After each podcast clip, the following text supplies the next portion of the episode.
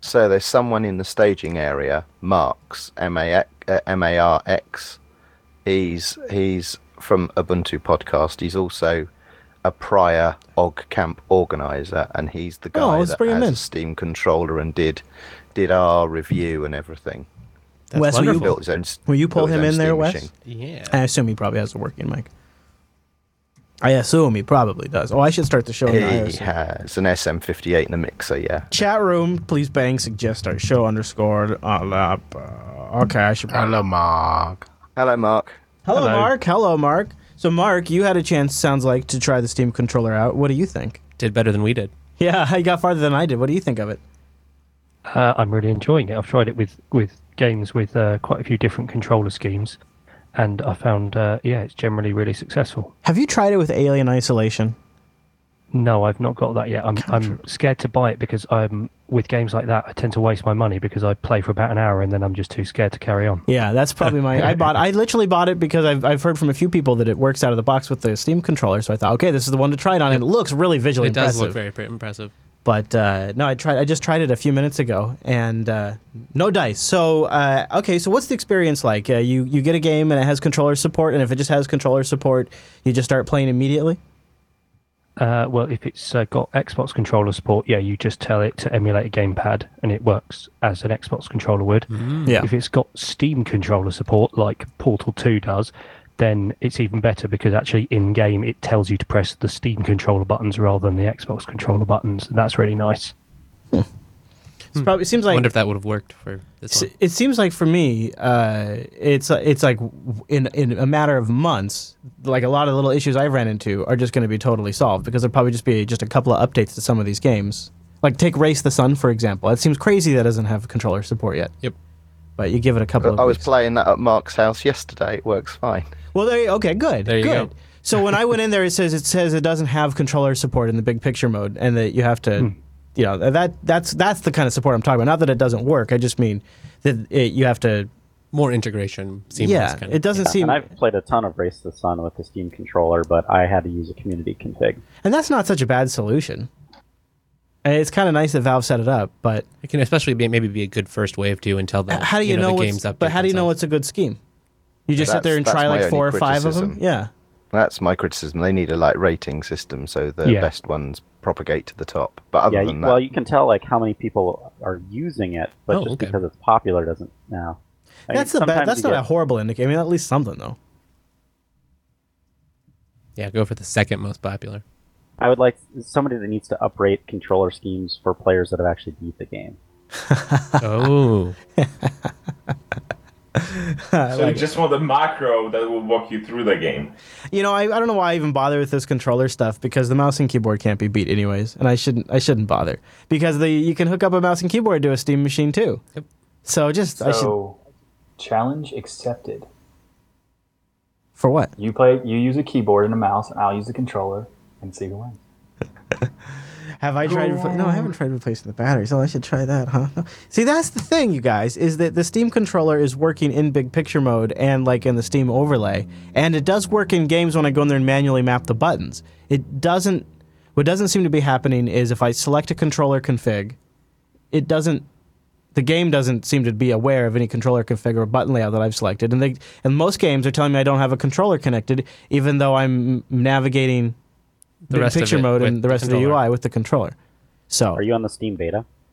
I don't know what I'm on actually. I could check, but I don't. I could be. That does sound like something I would do. It does sound. Yeah, I've noticed in the beta updates are coming almost daily on the Steam client lately, and the release notes almost always have fix this to Steam controller, added this to Steam big picture mode. So they're iterating very quickly right now. Yeah, I that is actually a good point. Is I should check for updates. That is probably something I haven't done for more than a few days on this machine. Yeah, the beta checkbox is really easy to find in the account settings. And, I haven't had any. I'm not currently participating, but I don't think I've really done updates either. So, well, I'll get it. You'll probably find when a controller recognizes you've got buttons but not the actual controller mapping. I found before I had the Steam overlay turned on, it just uses the mapping that the Steam interface uses, which is completely useless for any game. So yeah, there is something going on there where it's picking up that you've got the controller in Steam, but it's not applying it in the game. Yeah, okay. Well... This is Linux Unplugged, episode 117 for November 3rd, 2015.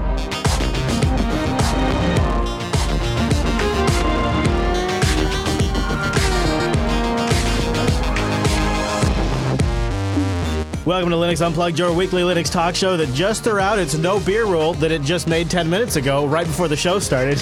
My name is Chris. And my name is Wes. Hey there, Wes. You know, it is a tasty beer, too. Thank you for bringing these in. That's my job. Tempt you to break your rules. You're a good man. I appreciate that. Well, it's a good show to break the rules on. Coming up on this week's episode of the Unplugged show, I tried out Ubuntu Mate 15.10 over the weekend. Going to give you my follow-up on that. We're also going to hopefully hear a little bit of how OggCamp went, and then we're going to get into some new desktop updates and some really great follow-up, especially for those of you that are looking to do some notes in plain text and have a nice way to organize them. We're going to talk a little about the Cinnamon desktop as well, and then we're going to look at the Volkswagen situation one more time, because there is another big update there, and it has caused a whole new round of mainstream press to say, "This is why proprietary software is bad." It's amazing. It's great. Hard to believe, but... We have a showcase in the show notes, and we'll talk a little bit about that later in the show. And then last, but not least today, as we're recording this very show, Fedora 23 hit the internets. The new Fedora is out. We're going to have our review on Sunday's Linux Action Show live on Friday. But we're going to cover what's new, how you can get it, and some of the things that we, as a group, are looking forward to. For Fedora 23. Big release with GNOME 3.18 in it. Oh, so, fancy. Yeah, yes, very fancy. Very fancy. So we have some follow-up and some things to get into, but before we go any further, I got to bring in our virtual lug. Time-appropriate greetings, Mumble Room. Good afternoon.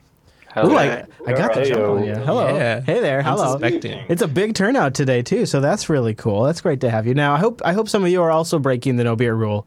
That was implemented 10 minutes ago and then also shattered 2 minutes ago. I hope you're breaking that right now with me. So I have one bullet point in the show notes for this very, very important bit of follow-up this week. We have assembled a crack team of on-the-scene reporters from OggCamp 2015, and I'm hoping that I know Popey's here. I believe Mark is here from some other podcast, I'm told, and some actually all these guys from some other podcast, I'm told. Although those are probably rumors, they're probably not even in the U.S. And they're gonna give us a roundup of what happened at OggCamp. So who should I give the floor to first? I think you should hand on to Mark first, because I understand Popey's having difficulty with his PC. Well, you know, you know what? That's so funny, since he was giving me a hard time running Arch before the show started. Isn't that appropriate? Filthy, you know, rumor. Filthy rumor. I actually think we should give it to Mark, too, though, since Mark made the special trip here. It's his first time here, so why not throw him under the bus right away? That only seems fair. That's our policy. Yeah, that's the... We so like, nice of you. Yeah. So, Mark, welcome to Linux Unplugged, and tell us a little bit, for those that didn't listen last week, what is OggCamp and how the heck did it go? Well, OggCamp is, we call it a free culture on conference. So it's an event that's been running for the past 6 or 7 years. I've lost count now. But basically we hire out a venue and then we convince a bunch of people to somehow turn up and come up with a schedule and give a load of talks about anything kind of community driven, really. So we have people talking about Raspberry Pis. We have people talking about running in parks at the weekend. We had panel discussions, we had some live podcast recordings, hardware hacking, all sorts. Wow, that is like a pick your choice. There's going to be something there to delight any geek that would listen to this show, I think. I love the generality, you know, like it's not so constrained. You can kind of just come and share the cool thing you're doing. Yeah, and so I bet there's a lot of Linux that works up in that crowd that comes up. So how did it go? Was it a good event? Was there a good turnout? Did you enjoy yourself? I heard rumors of shouting, etc. Shouting was mainly in the evenings. We went to some really cool venues in Liverpool, which were converted warehouses. And being a bunch of geeks, rather than getting up and dancing, of course, we wanted to stand around and talk about geeky things all evening. And they kept on turning the music up. So by the mornings, we were a little bit hoarse. That's hardcore. I think we're still recovering. The reason I think systemd is actually a good idea, I could see it. Yeah. Oh, you were there. Yeah, that's exactly what it was like. Interspersed with, I'd like another beer. Yeah. So how does it compare to last year's? Is that like OggCamp 14 and 13? Oh, that's a good question. So OggCamp 13 was at the same venue. It was probably comparable, actually. I mean, we had some different things going on in terms of exhibitors, but we had, a similar sort of variety of talks. Last year's was in a different venue and had probably more of a focus on the sort of exhibition space as well. There was some really cool, like we had a load of hack spaces there last year. This year we had a few sort of hardware things, and we had the Ubuntu stall and the Fedora stall across from each other in the exhibition space. But we also had an Entroware exhibiting, which was really cool with their Ubuntu laptops that they're selling now. Yeah, I saw a few pictures online of those, and didn't I also see a Fedora laptop there too? You might have done. We didn't have anything to do with that, really. Right? Yeah. No, still, I did. Cool. I did. I made peace with my Fedora brethren, and they were running Fedora 23 and GNOME 3 on a large panel, and then on a laptop they were running Fedora, demonstrating their alternate spins, and they had the Mate desktop running there. So I decided to make my peace with Fedora and introduce myself to John Archer, and he's a lovely bloke. That's right. Yeah, I saw on your feed. I had the Ubuntu stand immediately opposite Fedora stand, and partway through the day, we exchanged merchandise stickers and pens and badges and things, and made our peace. We played a game of football in No Man's Land. Nice, yes. Very good. So, so it sounds like an event that was well attended. Popey, how did the live tracker end up working out? I checked in at one point, but I couldn't tell if it was working or not. Yeah, it was kind of hit and miss. We had an Ubuntu phone polling our position to the website, and various people would tell us every so often when it was broken, which was usually because I'd poorly written code on the phone, and it would run out of memory as it was logging far too excessively. Wow. That was my fault. That's actually pretty neat still, though. But this is not indicative of other apps' performance. Right, yeah. Yeah. Oh, you got that undercurrent. Well done. Yeah, Popey's code is not. Yeah, exactly. A little disclaimer. That's still a neat thing, though. I like that. That's very cool. I think we should seriously come up with a legitimate live tracker app for Ubuntu phone, and then in a future road trip when I go somewhere, I'll use that to track where I'm going. Because I have this SilverCloud thing for now, but I can swap that out anytime. All right, so Wimpy and Popey or Mark, anything else from OggCamp? It sounds like it was a pretty fun event. I kind of want to go there. Yeah, me too. Yeah. One of the cooler hardware hacks that I saw was a Nerf gun range which someone had set up. There was a few years ago someone had built a Minecraft crane which picked up boxes and made them into sort of Minecraft-style objects. And the same guy had brought the boxes along, made these sensors which he put inside. So if you shot them with a Nerf gun, it activated the sensor, and then he had that hooked up to this RFID tag system to identify who you were, and it tracked your score and tweeted you. Wow. And there was a prize for the three top scores. The prizes were won by these three kids who discovered an exploit in the system and managed to get themselves scores of about 500 million compared to my 16,000. Is there a lot of times when I attend a conference like this, even when there's everything from software to hardware and community and just the open culture itself is really the highlight. A lot of times, though, you can't help but walk away and go, boy, I kind of feel like there was a overarching theme or an elephant in the room. And is there one like that at OggCamp? Is there like something is really kind of the buzz this year, or it feels like a bubble or a trend that you observed, or is it really pretty dispersed? There was one that emerged as a theme. It wasn't planned, but there was a lot of discussion about online privacy. Yeah, I was wondering. That was the topic for the panel discussion, and Linux Voice also recorded a live podcast on the second day, and that was also their discussion piece for the live audience. Yeah. That makes sense. When I asked the question. That was in the back of my mind. Mark, were you going to chime in with something too? Oh, I was going to say exactly what Martin just said. Actually, privacy and online. And is it from the state, or is it just privacy in general? Is it if you abstract it out from there? Is it like Snowden type stuff, or what is it? The overall theme. That was kind of what it came out. It was we were talking about whether the cloud is a good thing or a bad thing, basically, and then we moved on to basically do people care about what happens to their data online, and should they care, and can we make them? That was where it all really went. But it does seem like we care as a community. The people that Linux, that the average Linux user does care, and also the average Linux user seems to be better positioned than most users to do something about it, either from a technical knowledge set or by the very fact that they're using an open system. And so it does seem to be coming up more and more at these conferences because we're the type of user to think about this kind of thing. We're also the kind of user that is willing to live with password managers and dual, you know, two-factor authentication and we're also the kind of user that cares about these kinds of things. So it's a really interesting cross-section that I find when I go to these kinds of conferences. So that's interesting that it came up there. So, one of the talks that it's typical for talks to get composed as a result of a conversation the night before. And that was, typical of OggCamp this year. And John Spriggs did a piece about Squirrel, SQRL, which is a two-factor authentication protocol. Gibson's thing, right? Yeah, is that his thing? Yes. Really? Yeah, I know, which is why I was surprised. Yeah. John did specifically say that focus on the protocol and not who came up with it. That is very true, right? I mean, if the code is good code, then that's, and if it's a good protocol, then that's, and it's open and we can take it to, Yeah. So is this be honest with me. Now be honest with me. Is this something that I should try to make it to next year? Because it's a big commitment. I would have to fly out there, lots of money, et cetera, et cetera. Does that seem like, really, come on, be honest. How many people are we talking? Well, first thing I'll say, 400. Oh, that's a really nice sweet spot. Yeah. I like that size. That's you get more than 2,000. It's just crazy.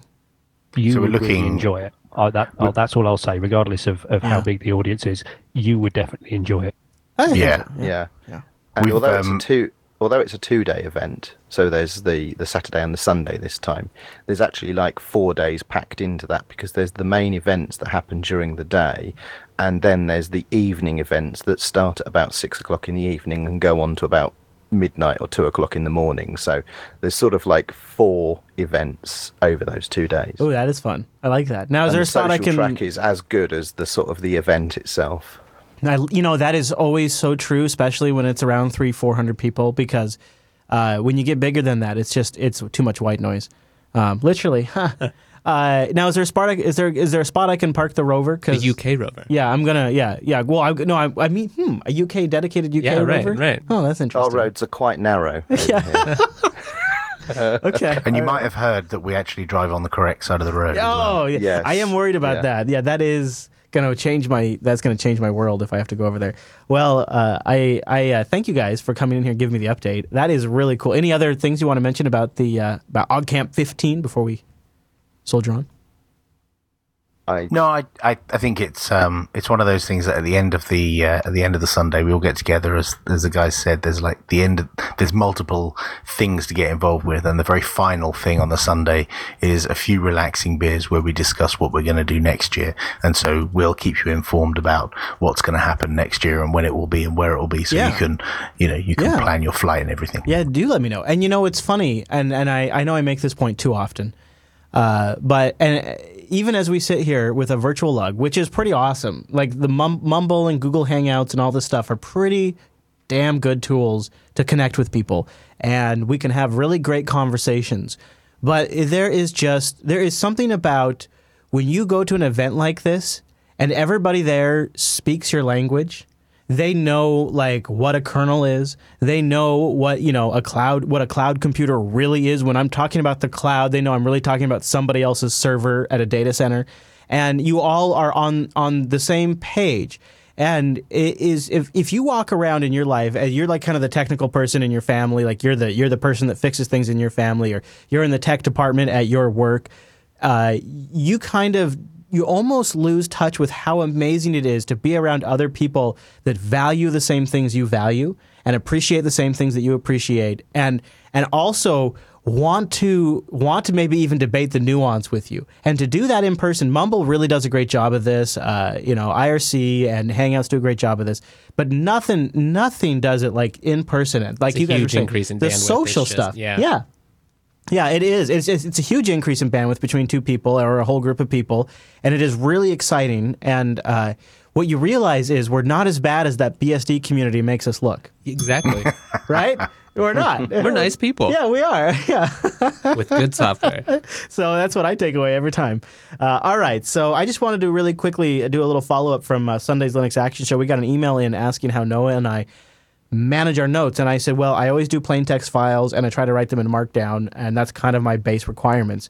Well, we got a great recommendation, and I'm sorry I did not grab the name of the Reddit user who submitted it, but it is a QOwnNotes. It's an open source notepad for Linux and those other desktops that works together with the Notes application of OwnCloud. It's a desktop app, though.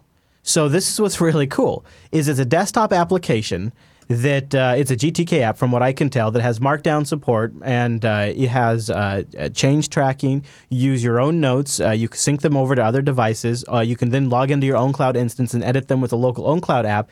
But even if you're on like an iOS device, you can, if you have OwnCloud and access like to the file system, you can just edit it in any Markdown editor. Like it's not locked to OwnCloud. So this is really, really cool. And I've made a big stink about OwnCloud before. Have you caught that? Just a little bit. Yeah, I basically bailed on OwnCloud.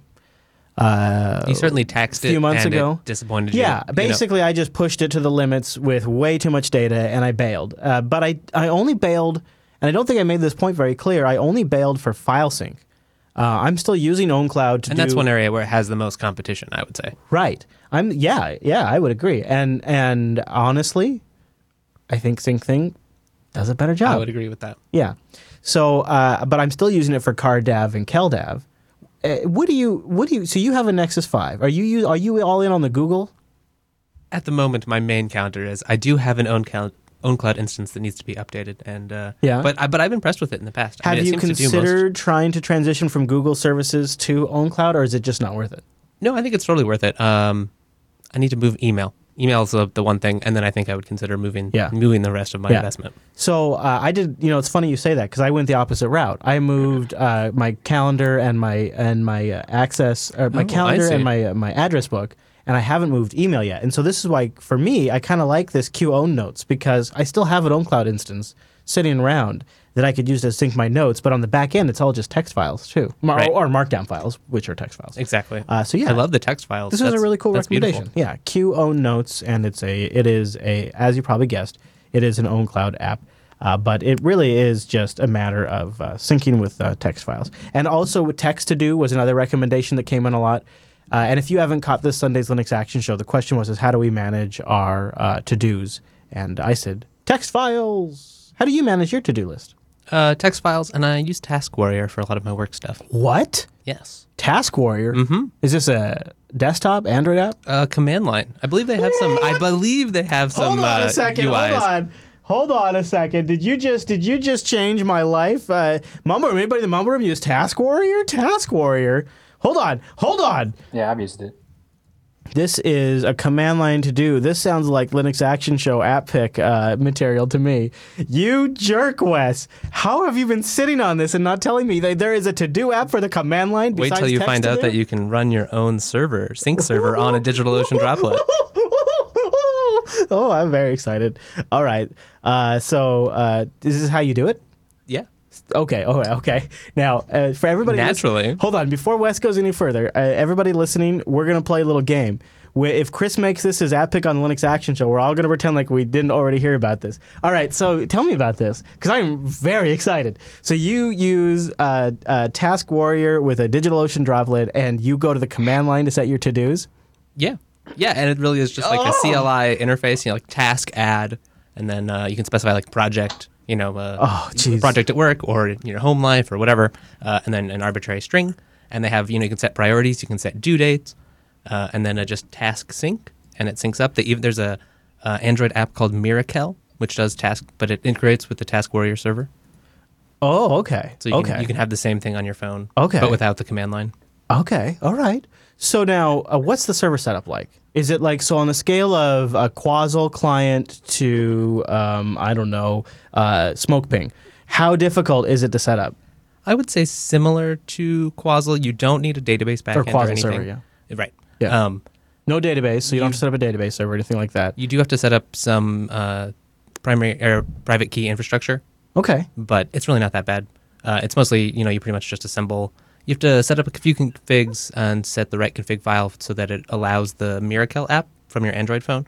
But once you've got that in place, it really just works. Oh, that's money. So here's another option. There's a command line tool called todo.txt. Yeah, from I've seen that one before as well. Yeah, right. And it's a bash script, so it's essentially this. It does the same stuff that Task Warrior does, but Task Warrior is a lot more like robust in features. So if you've ever used todo.txt, it's very similar in the way that it handles. I mean, the main thing about todo.txt is you got to provide your own sync mechanism. Oh, right. Right, so you have to do SyncThing or really Dropbox is what I think it. If you're going to use it. Well, no, if you do the same thing that Task Warrior does where you put it on a server, you can do the same thing with todo.txt, put it on a server, and then just. Oh, see, so what I'm thinking about, so I mean, when I say that, what I'm talking about is from the perspective of mobile applications. The mobile apps that use todo.txt always want Dropbox. Oh, right, except actually, there's this awesome app I found because I built my own todo.txt app. Like structure because I don't like the basic structure. I wanted to have like a massive customization where one todo.txt file is not enough for me, so I currently have like 30. That's really not enough. Yeah. Really Damn, dude. That's impressive. Yeah. I built my own bash script too to manage all of them too, so it has like automatic archiving from like a huge list of things. Anyway, I'm actually going to be releasing it at some point probably. Well, come on, hurry up, Rodden. Well, I made it for myself, and then I told people about it, and they're like, "Oh, wow, that's cool. We should give it to me." Like, well, I didn't make it for everybody, so it's complicated. That's what Linus said about Linux. Well, that's what he said about Git, and it's still true. Well, there's the other thing is that the reason I brought that up is because because I did this, I wanted to find a mobile version, and there's this it's called Simple Tasks, and it has it's Simple Task Cloud, and there's Simple Task Cloudless. So if someone doesn't want a cloud storage, they can use any sync they want and sync it to their phone directly. So I have like a custom sync thing set up for that. But there's also the cloud version. You can choose whatever cloud you want. You don't actually have to be stuck to Dropbox. Oh, that's nice. Okay, yeah. Huh. So there's todo.txt and Task Warrior as two follow-ups to the email we got in the Linux Action Show on Sunday. And the Task Warrior thing is really, that's fascinating to me. I'm going to check that out. I like that a lot. Now, one more thing. Oh yeah, go ahead. One more thing. Yeah. The todo.txt thing, if someone wants a GUI, that Go For It app, that was an app pick a few weeks ago, that one is compatible with todo.txt, so you could have command line, and you can also have a nice GUI if you want it. I don't mean to make Popey our token Ubuntu phone guy, but I was just going to throw this your way, Popey, because whenever we're talking about like a task management app or a calendar management app, I always think, well, what if I want to bail from Android? What if I want to bail from iOS? What are you using, Popey, when you're using your Ubuntu phone? What are you using in that environment for task management to do? Or it doesn't even have to be like to-do lists, even just like setting reminders and things like that. What are you using? So that's a great question. And the reason I use the app I use is because I always used Evernote in the past. Yeah. So I use Evernote on the desktop and Evernote on the web. And we have a notes client that can optionally sync to Evernote. So I just synchronize all my notes with Evernote, and then I've got those local. Yeah. But there's at least 3 task managers in the Ubuntu store. So, you know, if you don't want to use that one, there are lightweight ones. There's HTML5 ones. Or you could just go and get the task binary, stick it on your phone, and open that in a terminal if you really wanted to. Yeah, you know, but I want to talk about that. That's the elephant in the room for me for all of this. And this is something I don't say usually. Well, I've mentioned it before, but for me, if I want something and I don't want to forget it for a really long time. And I'll give you an example, like when I know I'm going to need to know the VIN number of my truck for probably about 8-9 years. That's probably how long I'll own that truck. And that's how long I owned my last truck. And so there are many times when you're getting insurance or you're setting things up that you need to recall the VIN number of your vehicle. You want it easily accessible. So for that kind of info, like that really long-term, for remember forever kind of stuff, I am still today using Evernote. And I'm just choosing to use it from a smart device. Although, to be fair, the kind of stuff like that, which I would think is slightly private like, I don't know, VIN number of vehicles, probably not that bad because it's probably invisible. But I do know what you mean. Like, I have other information in there that is like kind of, I'm not super comfortable with it being with a third party. Right. So for those, I have a GPG encrypted text file on my local machine, which is backed up in various places, but no, you know, it's GPG encrypted, so I feel okay about that. And obviously GPG, the phone, you can use GPG on that. Yeah. It's fine. Right. Yeah. I was going to say.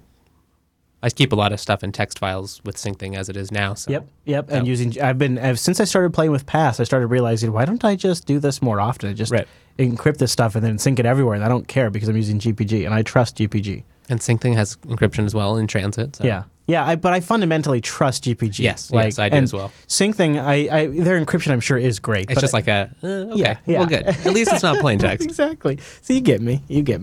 All right, Mumble Room, any other thoughts on that topic before we move on? Yes, I do. On the subject of notes, I've actually been looking, and I don't even know if this exists, for an application that you type everything in Markdown for the notes and everything, and it looks like Gnote or Zim and has support to sync to like a Google Drive or Dropbox, so that you know maybe later at some point you can access those notes on your Android device. Yeah, but you can basically accomplish that today. Just using gedit or Kate or whatever, kwrite or whatever, and just saving it to a Dropbox or a SyncThing or BitTorrent sync folder and then pulling that up on your mobile device. Is there a good mobile Markdown editor? Oh, yeah, lots. I assume there must be. Yeah, lots. I can't remember off the top of my head for Android because I haven't been using it for a while, but there are a lot. There are amazing editors for Markdown on Android. Mm-hmm. But no, the reason that I'd like something like Zim or Gnote is because of how the notebooks and whatnot are organized. It's just a very cool format. Yes, yeah. Having that sort of meta organization with tags and categories and subcategories is really nice, and that's what Evernote provides, and it kills me. It frickin' kills me. Just like, and I don't want to go on anymore on this, but just like we're seeing more and more open source projects take on Slack, right? And use Slack. Yep. Antergos is my favorite, or Antergos. How do I say it? Antergos. Wimpy, can you? Antergos. Antergos is switching from IRC to Slack. Oh, really? And there was just sort of. Well, okay, all right. Well, go ahead. Correct me. Okay. It's not switching. It's both. Using both. I'm the lead op for it's splitting. I'm the lead op for the IRC for Antergos, and the developers prefer to use Slack. So there's a weird split right now. But yeah, it is a Slack thing that they prefer Slack. Yeah. So it is becoming. They listed some really good reasons on their Google Plus page, and also, you know what, I'm going to say it. Jupiter Broadcasting has started using Slack, but there is a blog post at drewdevvault.com saying, please don't use Slack, FOSS projects. And I want to dig into that because I'm going to be honest. We have started using Slack here at Jupiter Broadcasting, and I have felt like a bastard for the last 2 weeks we've been using it. It has been driving me absolutely crazy, and I want to talk about that with you guys. First, though, I want to mention Linux Academy. Go to linuxacademy.com/unplugged to get the Linux Unplugged discount and support this show. Even if you're just checking them out and want to browse around, linuxacademy.com/unplugged supports this show.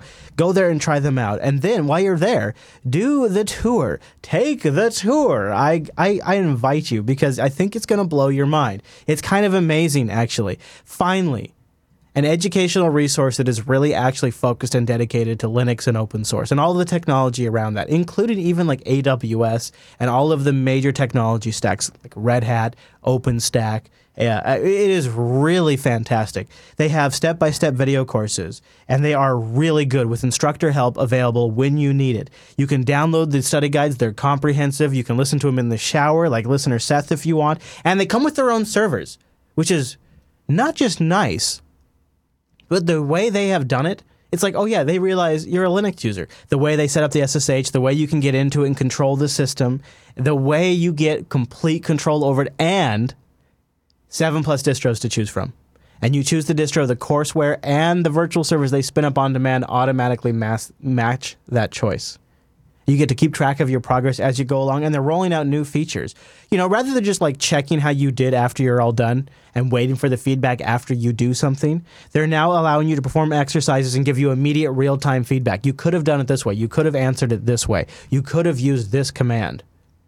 They have scenario-based courses. That way you actually deploy and work with the technology in real time in production. So when you go to actually do it in production, in your production, when you're getting paid for it, it's not the first time you've worked with it.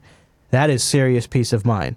And they also now have a new professional development certification platform I invite you to go check out. If you've decided the route for you is to expand your skill set, to make you more employable, to make you a little more competitive, if you just want to challenge yourself, these are all good reasons to go to linuxacademy.com/unplugged. And by the way, they also have time availability planners. You can tell how much time you have if you're busy. And as a father of three and somebody who hosts 12 shows a week, trust me. Oh, actually, this week, I'm not hosting 12 shows. I take that back.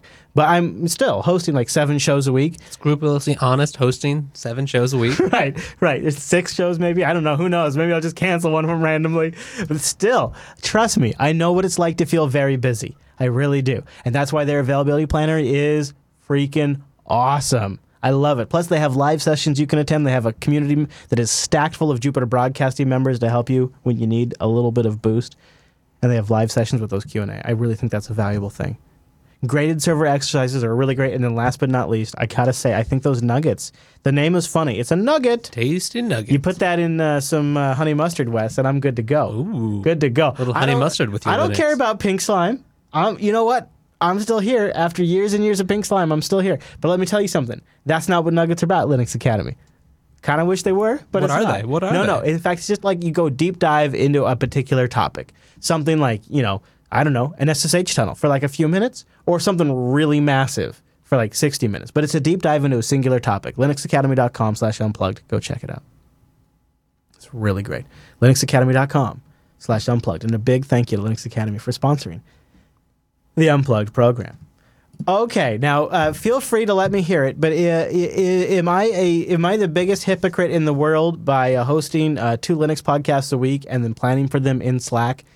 And I'll tell you, I've gotten a lot of emails because I haven't really talked about it in Linux Action Show or Linux Unplugged, but I have talked about it in Coder Radio. And in Coder Radio, I've been getting consistent emails about Mattermost and other alternatives to Slack.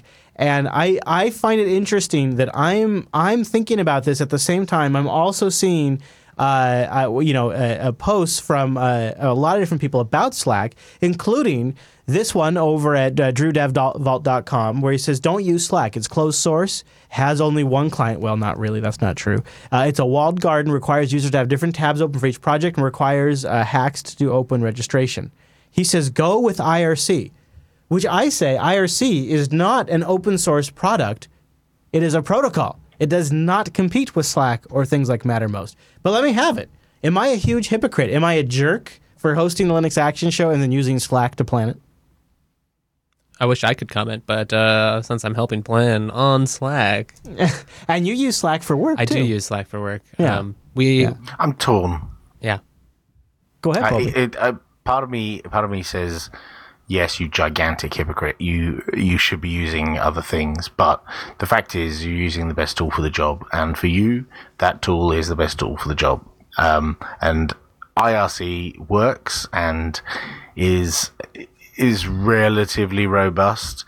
We often have problems. We use IRC a lot in Canonical, and we use Freenode, and we have our own internal private IRC server.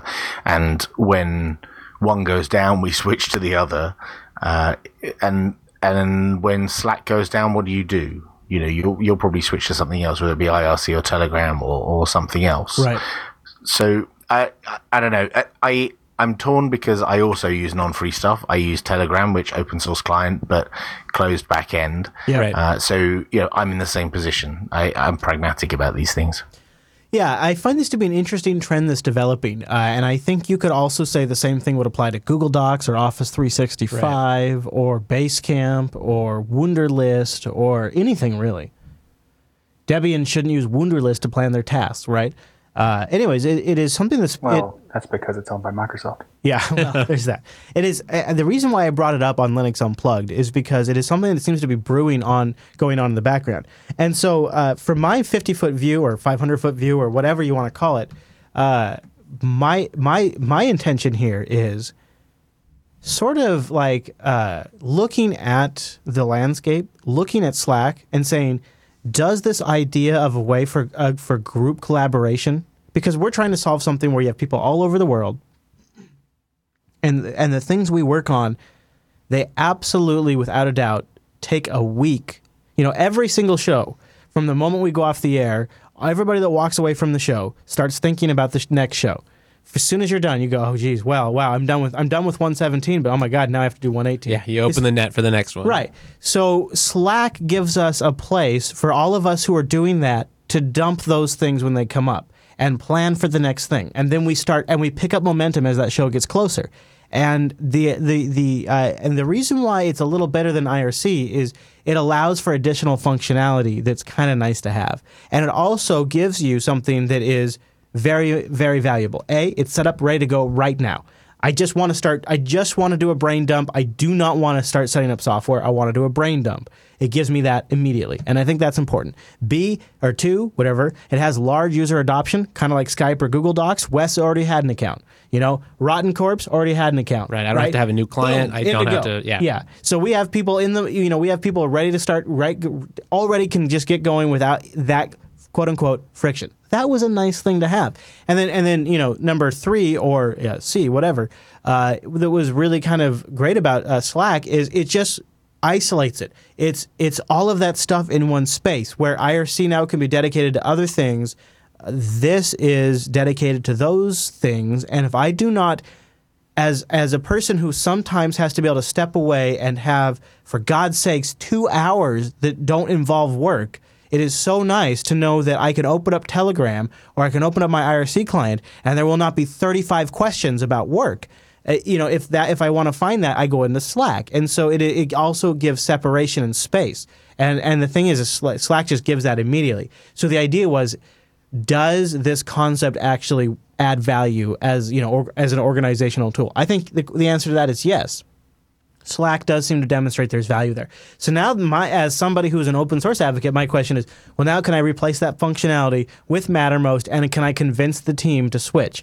It's not really my job, though, to make Mattermost more competitive. Now, the Jupiter Broadcasting team is pretty much ready to switch to something that is more open than the alternative. Like, we were all using Viber for a while to do team messaging, and as soon as I said, you know what, Telegram looks like a way better solution, and the protocol's open, the client's open. I'm using a totally open client right now. Let's go to Telegram. Everybody switched to Telegram immediately, even if it didn't do absolutely everything Viber did. Like it didn't do stickers and all that stupid crap at the time. It added that stuff later, and everybody switched. So the Jupiter Broadcasting team and probably a lot of open source project teams are a little more willing to switch before others would. So I can probably get Mattermost set up in a droplet up on DigitalOcean, ready to go. And it doesn't do everything Slack does. Yeah, sorry, it won't quite integrate with Dropbox. Yeah, you can't write the bot that we wanted to write, but you can move over to Mattermost, and it's going to be a pretty solid collaboration tool because we bored the idea out without having to spend 2 days setting up the server first. That's true. But you've already said that you've switched from IRC to Viber, and from Viber to Telegram, and now from Telegram to Slack. I wouldn't say switched because they're all, with the exception of Viber, we did totally replace Telegram and Viber. Like Viber was totally replaced by Telegram, but IRC is still used as a secondary tool. Like, right? Well, I doubt you'll make that go away because there's loads of us sat here lurking in the IRC channel unless you. Well, no, I mean even down. From like a production standpoint, like we have back end channels that aren't public that we're still using. Right, and that's what I mean. The kind of people who sit in those channels are the kind of people who will continue to sit in those channels. But I don't know. It seems like you don't have that much of a problem switching from one system to another. And when you said that I would Slack agree. Was easy because other people were already on it, that's just first mover advantage and the network effect because they were the IRC, but something like IRC communication method. Mattermost is the free software option. So when in the same way that Windows has got first mover advantage against Linux, and Linux is the free software advantage, you should be choosing Linux over Windows in the same way that you should choose Mattermost over Slack. I suppose I see your point there, and it means that when Mattermost is ready, or when we're ready, it wouldn't be a hard transition to switch. Yeah, we do have that advantage. Yeah, not everybody does though. Right. Yeah. I think the main takeaway from this is that with Mattermost, there's a lot more setup issues that you have to deal with. So if you're just trying to test to see if the concept of Slack or Mattermost will work, it would make more sense to try out Slack first, just because it's a lot easier barrier to entry. If you re-listen to exactly what Rotten just said and replace what he said about Slack and Mattermost with Windows and Linux, where he said... You're right, yeah. He said, yeah. Linux is harder to set up, and that's why we're currently using Slack. And what I think the answer there is, though, I'll see myself out now? No, I think what the answer there is... And I in Coder Radio this week, I linked to and I talked a little bit about, there is a guide now that makes setting up a Docker container with Mattermost on a DigitalOcean droplet a pretty straightforward process. So it's getting to the point now where if you are a little technically inclined and you are okay spending a few minutes doing stuff, you can deploy Mattermost now. And that's about... I would bet you $5 that if you told one of your minions you wanted to switch to Mattermost, by the time you wake up and have done your hair in the morning, someone will have it running. Sir, how long do you think it takes me to do my hair? Well, I added that in an hour and a half. That's my bad. Just really? In case, you know. You know, it's funny, actually. It's funny you say that because I have a girlfriend and I had to meet her family, right? Because that's the thing you do. And I met her sister, and her sister's like, "I really like your hair," and I'm like. Okay, that's awkward, but thank you. Yep. And she's like, how long does it take you in the morning? And I'm like, what? And I stopped and thought about it. Like, do people actually think it takes me a while to do this? Because does look, as a guy, it does look high maintenance, Chris. It really does. Now, Popey, what I have to assure you is what I have done is I have routinated and I have laser-factored, as any male would, his hair, this hairstyle. It is the laziest approach possible. It is so funny. Like, okay, here's another story. No shit, and then we'll move on. One of the first times I ever worked with Noah on location, we go to a Denny's and we sit down. His wife is there and we're having dinner, and he goes, "Okay, so tell me how you do your hair." I'm like, "What?" Tell me how you do your hair. I'm like, what are you talking about? I get out of the shower, and then I grab the comb, and I comb it the way I wanted to comb it. And every now and then, I'll put I have this this coconut stuff I'll put in there, and that's it. That's it. I get it from the grocery store. The grocery store. You've completely left out what time you get out of the shower and what time you get out of the bathroom after you've done your hair. That's the crucial thing. Your fantasy aside, it is literally here is literally the trick. You just do it. You do it before it dries. So no, actually, Popey, what he left out is that he conjures black magic. Yeah, right. Okay. All right, fine. I'll tell you about some black magic. That is Cinnamon 2.8, which was released today. And, of course, you're going to see it soon in Linux Mint 17.3. Rosa! Planned for release at the end of November. It has better sound applets. And, man, I got to tell you, I've been using Ubuntu Mate this weekend. It's nice. But that looks way better. Yeah, that's pretty slick.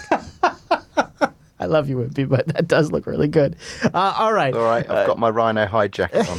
A lot of nice improvements to this new version of Cinnamon. The new workspace switcher is super, super slick and harkens back to basically what you get from GNOME 2 or a desktop Mate now.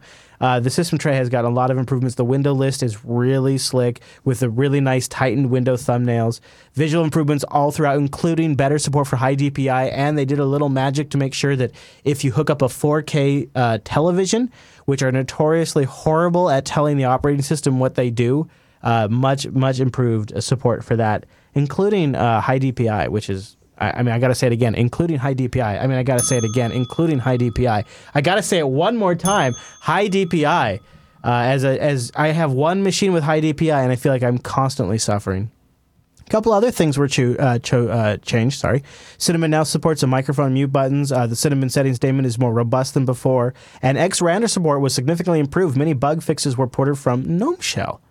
As a matter of fact. Also, speaking of interesting things imported into the project, Cinnamon 2.8 also supports Qt5 applications, which now look more native and use the GTK theme that you've selected. I don't know exactly how that's pulled off, but I find it to be fascinating. Yeah, I'm curious to see what that looks like. Also, performance improvements throughout. Now you use Mint, don't you? I'm still using Mint at work with the Cinnamon desktop. And how many times does the Cinnamon desktop crash? Very rarely. Really? Good. Because last time I tried it, it was crashing. And the only time I've actually had a crash in the past 6 months was due to a AMD graphics card issue. Are you going to go to the next Mint, or what are you going to do? You know, I haven't decided that yet. I'm kind of looking to see how the next Fedora release comes out. Oh, find out. Yeah. All right, so one last desktop release. While on the other end of the low resources desktop, LXDE has a big update. LXDE 0.10 is out. This release, they say they focused on cleanup and polishing and quality of life improvements with over 400 issues fixed and dozens of new translations. They also gained 2 new frameworks, Solid, which replaces libxqt mount, and some custom power management code, and libkscreen, which replaces the xrender calls, and is Wayland forward compatible. Hey, that's nice to hear. Actually, I don't know why they didn't put this front and center, because the issue, or the number one update that I like is their new LXQT sudo, which makes that, like, when you launch something and it needs your sudo password, it's much nicer dialogue. In this release, that would have been one of my front center features. But, yeah. That is in this new release as well. Also, new file manager improvements, better support for the trash can, whatever the hell that is. And you get ready for this, Wes. Search functionality. Ooh. Good old search functionality. Geez, that one beer that turned into 2 beers has made me all kinds of sloppy. But congratulations to LXDE. They this was also I thought this was also really good. Some other really important new updates to the new release. Version 0.10.0 features. Are you ready for this, Wes? Replaces all instances of LX lowercase x, lowercase t, so it's L, lowercase x, lowercase t, but upper L and Q. Now everything is uppercase. They've replaced all instances with that, with LXQ and then a lowercase t. That's important for consistency. Yeah.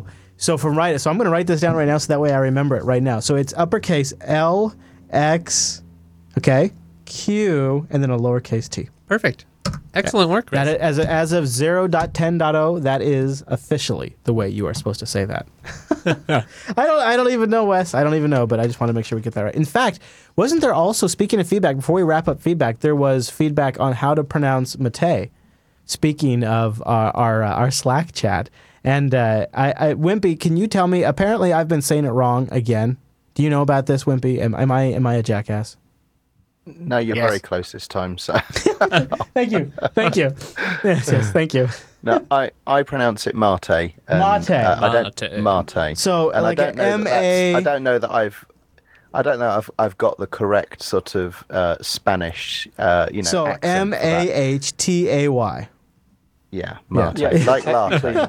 I was told the easiest way to remember is it's Mate like latte. Yeah, I was told that too, but that didn't seem to stick for some reason. Damn it, I hate that. It's Maybe Mate, you just say it slower. Mate is technically, you can say it, because people pronounce yerba mate with yerba mate as well, but Mate is the Nauru. Also, while I'm doing pronunciations, Xiaomi actually pronounced Xiaomi. I believe. Xiaomi, actually. Damn it. Which one of those 12 pronunciations is the right one? You guys get to guess. You know what I hate? I hate all of you guys. The value of this is negative. I hate all of you guys. Whilst you're at it, what about Huawei? What about Huawei? Yeah. It's pronounced like Huawei. Huawei. Yeah, it's Huawei is how you pronounce it. But this feedback right here says Huawei. Look, right there on the screen. See, this is part of the problem. Before you hate me and judge me for how I pronounce things, do understand I have hundreds of different versions. Look, right there, that says Huawei. Now you're adding something. Just embrace it. Huawei. Embrace it. It's your quirk, Chris. People will love it. I bet you don't say... No, they don't love it. That Finnish phone manufacturer, the correct way that a Finnish person would say it. You know the one? Yala? No, the old one that used to make phones. Oh, no, I don't know. Hold on, actually. No, hold on. No, I do. Nokia. No, that's not it. No, that's not it. No, go ahead, Wes. You top tip of your tongue. Go ahead, try it. I don't know. Nokia? Nokia. Right. Nokia is actually. Right, and they don't. It's Nokia. Yeah. That's how we go. It doesn't matter. That's how we roll. All right, fine. We know what you're saying. But just to have a little bit of an interesting fun, Chris, it's the name of the music player I just posted in the IRC. How do you say that? Let's see here. Oh, geez. Come on, Rod. That's designed to fail right there. That is exactly. Wow. That is... Oh, wow. Okay, so thank you, everybody. I'm sorry for my horrible pronunciations, but you know what? I'll tell you what I can pronounce, and I can pronounce it real good. You know what that is? That's DigitalOcean. Head over to DigitalOcean.com right now and use our promo code of Ultimate Power, DO Unplugged. DO Unplugged will give you a $10 credit over at DigitalOcean.com with their $5 rate. You can try it out for 2 months. For absolutely free. 2 months. For absolutely free. You know what? DigitalOcean is super, super flexible, super simple, because... they're using Linux for all of their virtualization. KVM is the engine, and they're all sitting on top of SSDs. You can get started in less than 55 seconds, and pricing plans start at only $5 a month. That's nuts. That's hard to believe. Hold on, that's nuts. $5, that's like less than a single beer if you go out. That's how much that for $5 a month you get 512 megabytes like a cup of RAM. Of coffee. Yeah. Or you know what? Like it's actually even less than a burger from Wendy's. That is something. $5 a month will get you 512 megabytes RAM, 20 gigabyte SSD, 1 CPU, and a terabyte of transfer. Yeah, that's right. A terabyte of transfer. If you go over to DigitalOcean 2, use the promo code DOUnplugged right now, and you won't even have to put in a credit card. They have a very, very solid interface. It's really intuitive and easy to use, and you can replicate it on a larger scale with their straightforward API. Very intuitive control panel. I love it. And they've got a brand new data center in Toronto, and they've also just rolled out floating IPs. I think this is going to take it up to the next level for them. This is really going to bring you up because if you grow, if you're going to need to move things around, this is a no-brainer. Floating IPs, you can read about it over at DigitalOcean. Plus, I think it's a great strategy. I mean, I don't really need everything in my life to be high availability, but now that I can, that's going to probably pick up a few more droplets just to have them on standby. Like if I was doing VC talk and I was down to we have an on-demand Linux infrastructure that we just deploy servers on demand. Oh yeah, what's your cost on that? It's pretty low. It's like $5 a machine. No, yeah, it's like $5 a machine, and then it just goes up to like $10 from there, and sometimes. You know what? I've even figured out a way to deploy the machine 2 months for free. No! Yeah, 2 months for free. No! Yes, I use the promo code DOUnplugged. DigitalOcean.com, use the promo code DOUnplugged. Go try them out. They got CoreOS, they got Fedora, they got Ubuntu. They even got free Bizzle. I don't know why you'd want to use it as a server because everybody knows, FreeBSD makes the best desktop out there. So you could try that. But use the promo code DOUnplugged. And really, what I would do... Screw that CentOS and screw that Ubuntu. Just between you and me, Wes. Yep. CoreOS. Yep. CoreOS. Seriously, CoreOS. I'm putting my money. If there was CoreOS stock, I would be buying it right now. I'm just saying. Just saying. But you can do whatever. If you want to do Ubuntu LTS and have 5 years of patches and have tons of easy access to tutorials and community, that's fine. That'd be fine. You could try that too, DO Unplugged. But I'm just saying, they also have a lot of really good community tutorials. DigitalOcean.com. Use the promo code DO Unplugged. And a big thank you to DigitalOcean for sponsoring the Unplugged program. All right, Wes. Now, you know me. I'm not like some hardcore advocate about free software. I don't sit here and tell you that everything must be free and that if you don't make free software... I think that we should all make those businesses fail. But I'll tell you, something's got me fired up, real fired up recently, and I'm not even a driver or an owner of a Volkswagen, but this whole Volkswagen scandal is ridiculous, and I want to talk about proprietary software in devices not only our lives depend on, but are just really integrated in our day-to-day lives. But first, if you're not familiar with the Volkswagen stuff because all you care about is technology and you're not actually following the news, no judgment. This clip will bring you up to speed.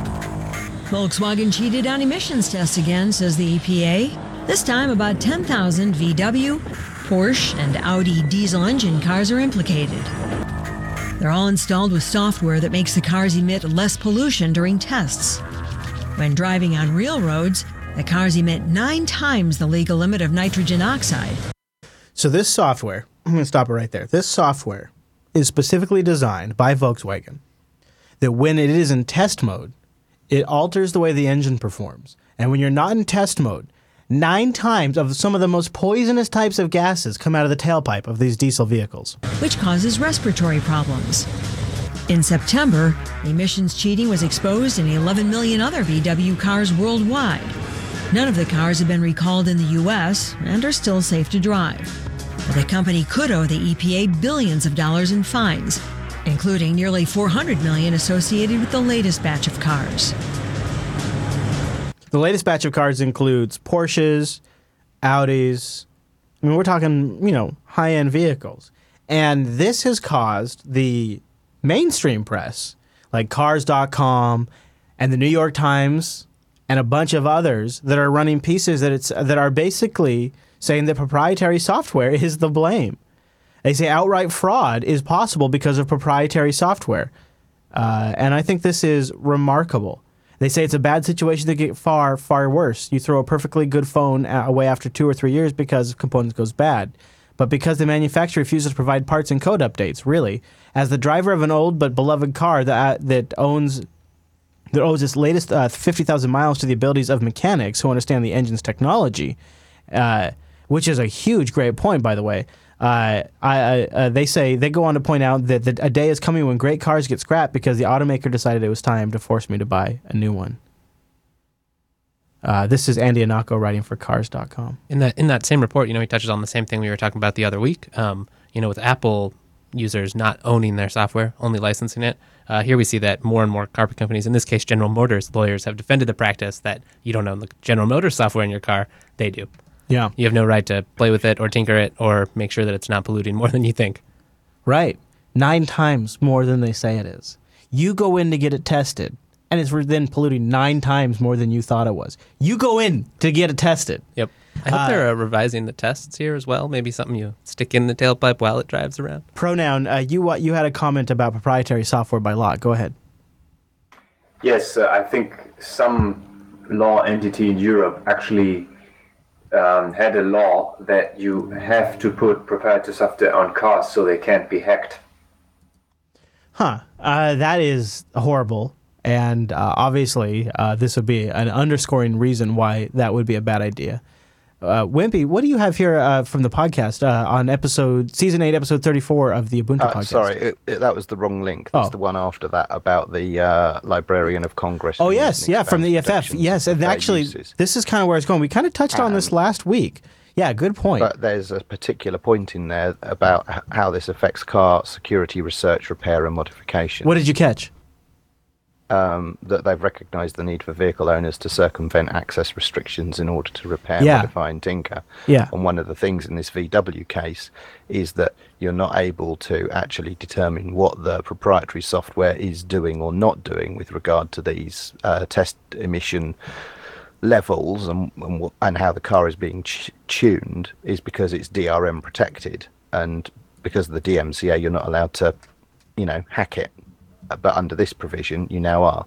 This is a big deal. Yeah. This is a really big deal. And it is the Librarian of Congress has extended this DMCA, I guess, exemption to also phones and tablets, too. And I wonder if this whole Volkswagen catastrophe isn't partly responsible for this. It seems to be turning the tide in at least some of the public perception. So here is now, I don't want to be like this guy, but I just want to put this out there. So let's be realistic. The industry is what it is. It's not going to be kumbaya, open source, blah, blah, blah. It's going to be, at best, people reverse engineering and figuring things out. This software, this stuff is literally going to affect our lives. It is the stuff that runs our cars, the stuff that runs the trains, the stuff that runs the drones, the stuff that runs all of this. Chris, just imagine for a second if CISA or TTP/IP or the TTP was in full effect. The person that would have found this bug in the Volkswagen software would be going to jail. Right. And North Ranger, you also kind of wanted to play on the DMCA laws. Well, yeah. I mean, what Wimpy pointed out with the exemption granted by the U.S. or the Librarian of Congress. Still doesn't fix, I wouldn't call it a loophole, it's a big catch with the DMCA is that the Library of Congress exemption only allows individuals to bypass circumvention in things like, cars and video games with servers, it's still a criminal act to distribute tools to break those. Wimpy, right, that's a good point. Wimpy actually has a really good point about how this could be a great opportunity to explain it to regular users about why DRM and DMCA stuff is so bad. Go ahead, Wimpy. Well, normally we associate DRM with content, and if you try and explain why DRM is bad, because it protects video or music content to, your friends and family outside of the open source world, right, that's a difficult sell. But if you explain this story, that the software, automotive software, is DRM protected, and maybe tuning the car differently for its test cycle than when it's on the road, but nobody can prove that because it's DRM protected. It's a better way to explain why DRM is a bad thing and we shouldn't have it. Yeah, boy, isn't that a good point? And why not having insight into the software is not a good thing. And I think that is... Exactly. Yeah, and I think we're seeing so much, and we have some links in the show notes, we're seeing a lot of people report on this. It's kind of encouraging in a way. I wonder, so here's my question, Wes. And is this crazy? I have a feeling I'm going to say yes. All right. As I wait for this stuff to shake out, is it that unreasonable for me to just avoid all of these things, avoid the automated cars, avoid all of this stuff, and just say, as a person who is a privacy advocate, as somebody who wants to know how my stuff works, as somebody who wants to have control and oversight, is it reasonable for me to say, I am just not going to participate for the next few years in this next wave? Is that actually seriously reasonable? Like, because what that would mean would be, I can't buy a car after a certain amount of time. I was going to say, how are you going to manage this? Right. So is it... You're going to be stuck with outdated products. But so here's why this question fascinates me. It seems like people who are extremely interested in the cutting edge, what's really going to happen next, but very informed on it, are going to have to face the question if they want to participate in. If you know how unreliable software and technology is, you're going to be pretty uncomfortable with the direction things are going. Yes, and you have to ask yourself: am I going to be one of the first in this first generation who buys into this? Or am I going to let a generation of products pass me by? Because this is finally getting to the point where now your life is on the line.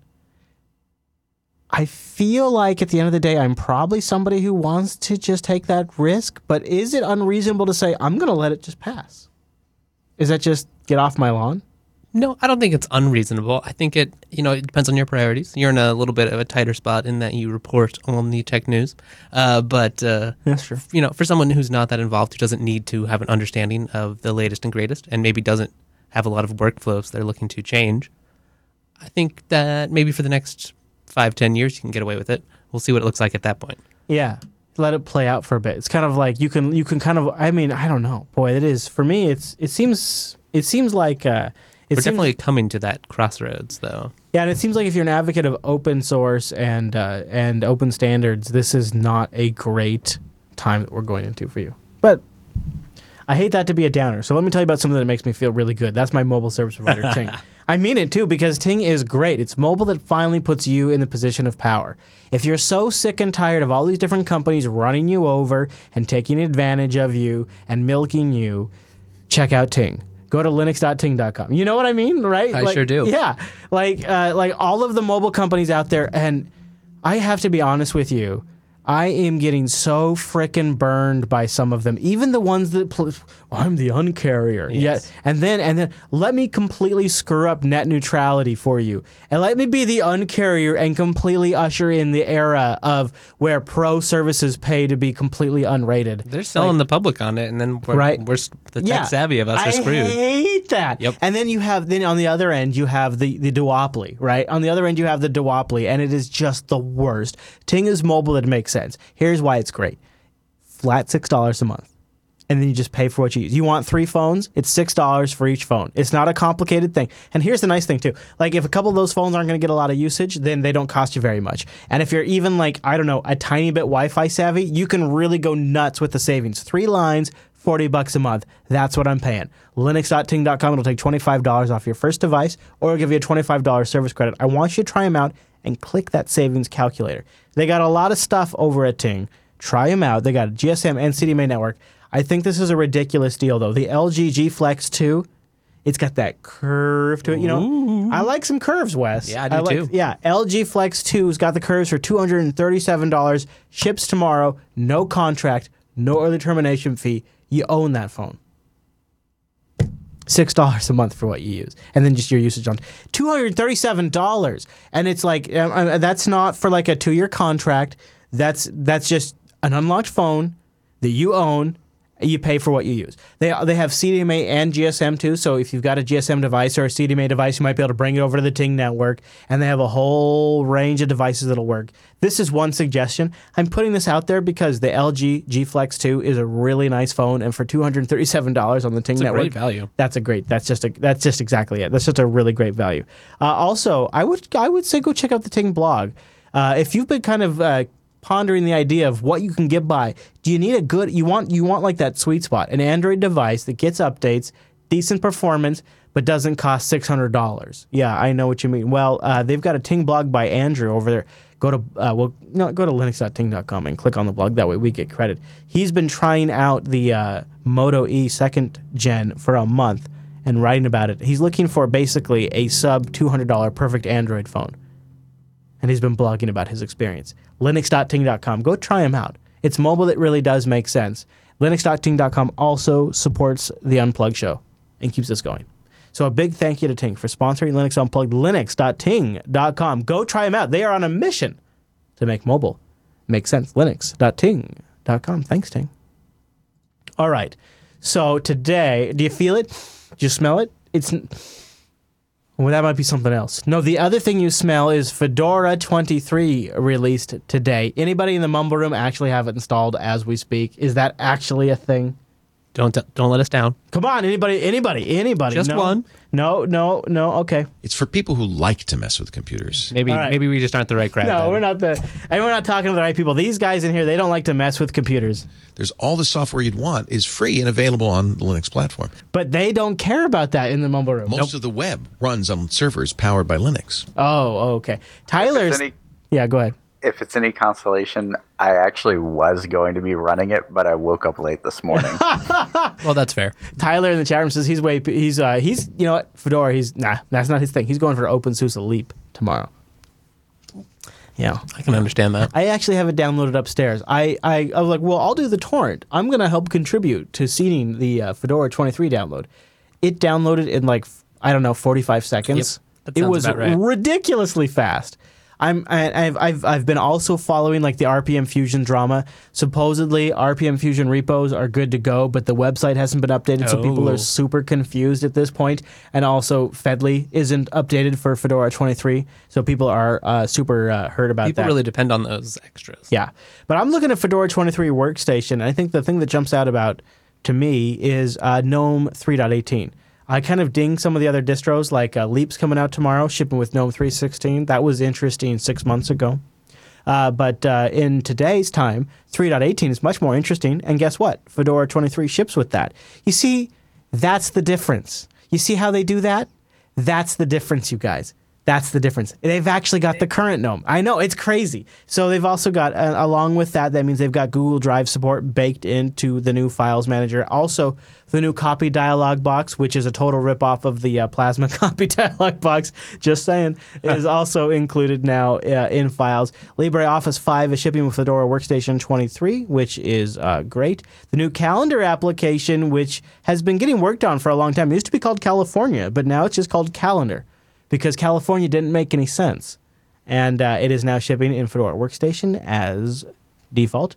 The Builder IDE also shipping with code auto-completion for Python. Oh, that's exciting. I've been thinking about giving that guy a try. It is very nice. Also, their Markdown support is... That's what I heard. Very nice, yes. So I'm looking... And the biggest feature, which I don't know if I'll be able to try between now and Friday, but I'll give it a go, is firmware updates via GNOME software. Which device are you going to try to brick? Yeah, right? That's a good... I think this one, the one you're sitting at? Oh, yeah. Why not, right? Yeah. And then also, Wayland is rocking in Fedora 23. Oh, that sounds really fun to try. It's funny because people are like, Fedora 23, online. And I'm looking at it going, Whatever. It's shipping with GNOME 3.18. It's got the best Wayland support out of the box of any distro, and it's looking really tight. So I'm looking forward to really giving it a go. They produce very nice images, I must say. Like their ISOs, they got the multi-boot all set up very nicely. I know, whenever I get a Fedora ISO, I frequently use it as a kind of a helper toolkit because I just know it's going to load on a number of systems, and it always looks nice and comes up with a beautiful GNOME desktop. I agree with you there. I do. All right. So before we go on, anybody in the Mumble Room, any thoughts on Fedora 23 before we wrap up the show today? Going once. I'm going to go twice on that. Hey, by the way, also, just as a point of reference, in the show notes, there's been, I've noticing in different forums, message threads, things like that, and in our IRC room, depending on how you upgrade to Fedora 23 from Fedora 22, you're having different levels of success. So I've got the official best methods to upgrade from Fedora 22 to 23 in the show notes. Oh, look at how much brighter, prettier 23 looks in that picture. Yeah, you see what they did is they took 22, and they took the same exact thing, but they made it darker. Yep. Yeah, so that you don't want to be on the dark one. No, I want to be on the one that they turn the exposure brightness up. 23, that's the good one. That's the one that's got the higher exposure setting. Wes, you have astutely noticed exactly the same exact thing that I noticed when I linked to this thing. It's like, oh, they're obviously like, this is the dim one. It's no good anymore. No good. It's old and busted. But what if we are creatures of darkness? Ooh, in the night we lurk. Many Linux users are also creatures of darkness. Yes, this is true. We'll hang out in Fedora 22 land for a while. All right. That brings us to the end of this week's episode of Linux Unplugged. Thank you for tuning in on a Tuesday. Did you know we did this show on a Tuesday? You might be listening on demand. You might not have any idea. Go to jupiterbroadcasting.com/calendar. That frickin' daylight savings. Ugh, it's the worst. Hate it, Wes. We should just make the calendar UTC only. Well, we just automatically adjust to your... Okay, well, that works too. ...contrived... time zone, you hairless monkey, over at jupiterbroadcasting.com/calendar. Go to jblive.tv to watch us live. LinuxActionShow.reddit.com for feedback, topic suggestions, and more. Also, jupiterbroadcasting.com/contact to send us in some emails. But you know what? Better than all of that, join us in our virtual lug. Yeah, come be here. Right? It's a ton of fun. I mean, how many other podcasts out there are like, yeah, if your mic checks out, you can join us and just like share your opinion. You know what? Yell at us, tell us we're wrong, don't know what we're talking about. Well, I don't know. Or come and give us compliments. That's what we prefer. That'd be good too. Whatever. We're open. jblive.tv, then do Bang Mumble to get that info and join us live. jupiterbroadcasting.com/calendar for that. Thanks for joining us. See you back here next Tuesday, everybody. Bye, Zs!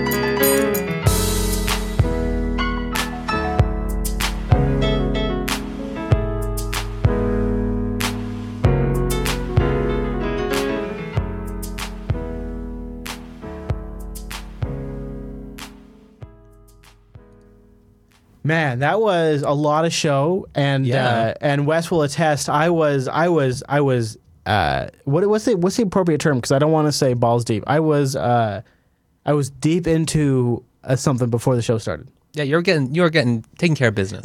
You might say life-changing business. Yes. Before the show started. You nailed it. You buttoned it right up, transitioned right into a perfect show. And you know what? It's funny because I showed up, Wes, and literally today, minutes before we go on air, my life is changing. And I show up. We do a show. So same old. Mark shows up. Mark's never been here before. Mark shows up. He does a show, right? And then I go to jbtitles.com, and you know what I see, Wes? 14 titles. I showed up. You showed up. Mark showed up. Where's the chat room at? Where are the titles? Where's the titles at? Absolutely unbelievable. Unbelievable. Maybe slacking off is the appropriate title. Mm-hmm. Or at least the meta title. Wow. Whew. For the chat room, because everybody else showed up.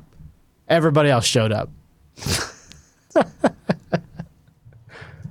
know what? I'm going to go get a beer. I'm going to grab a beer. There goes the no beer rule. I'm throwing it out and grabbing a beer. That was a stupid rule. Ouch. Oh, wait, he can still hear that. Wes, I left one beer for you. Well, I added some more. I saw that. Okay. You're a good man, Wes. You come bearing gifts. You got to grease the JB wheels. That's true. All right, how's our join queue doing? Boy, still... all right, okay, I think Rotten's on top of it. Awesome. Well, I'm looking forward to chatting with you guys about OggCamp. Okay, so let me open up this beer. And then I never did ask Chris which of the Minnesota brews he liked most. Huh. You know, now that I'm looking back at it, I don't know if I could pull them all out individually anymore. I don't know if I just, I don't remember if I recall, and actually they were all really good. Yeah, some of those were pretty strong. Volkswagen cheated on emissions. Really curious. Sorry about that. It's okay. I don't think the mumble room could even hear it. So I think we did. Oh, you did hear that? I forget that video's autoplay in the horrible world we live in. We can hear everything. It's too late. We can hear everything. Okay. All right. Well, that's fine. What you got there? Porter, stout, IPA. I'm not going to dignify that with an answer. Actually, it is a Imperial IPA. It's a Pyramid Outburst, a dry-hopped Indian Pale Ale. The Pyramid Brewing Company is, I believe, in our neck of the woods. Isn't that correct, Wes? Aren't they? Yeah, they're from Portland, Oregon, as a matter of fact. So this is a beer right out of Portland, Oregon, a local beer for us. And I've seen the Pyramid Brewery before. Oh, very nice. Yeah, I haven't gone in, but I've seen it before. So I'll give it a... and you've already been drinking this. I have been. It's all about the Oregon beers. We make the best beers down here. Well, I don't know if that's necessarily true. I mean, that you're implying that Washington would not make a better beer. I happen to disagree. But, I mean, I think we can be beer brethren. We can be beer buddies. Yes, brothers in beer. Yeah, but, I mean, you can't beat Washington beer. Come on, let's be honest. I think Washington beer is, like, some of the best in the nation. Yeah, that's true. That's true. You know what? I'll take you up on that challenge. Give me a beer, and I'll go find it for you. Well, no, hold on. Now, I would have to defer to your local expertise. Yeah, true. That's the only way to make it fair. Yeah, and, you know, I feel like, you know, here's the problem is I feel like that question literally changes season to season. So I would have to go on a all-star brewery tour to entertain the current best beer to get it to you. So you would be asking me to basically go drink a lot of beer. This sounds like a whole new show. A lot of tasty beer, and well, okay, all right. Well, we'll see about that. I think that doesn't sound like a problem, Chris. Yeah.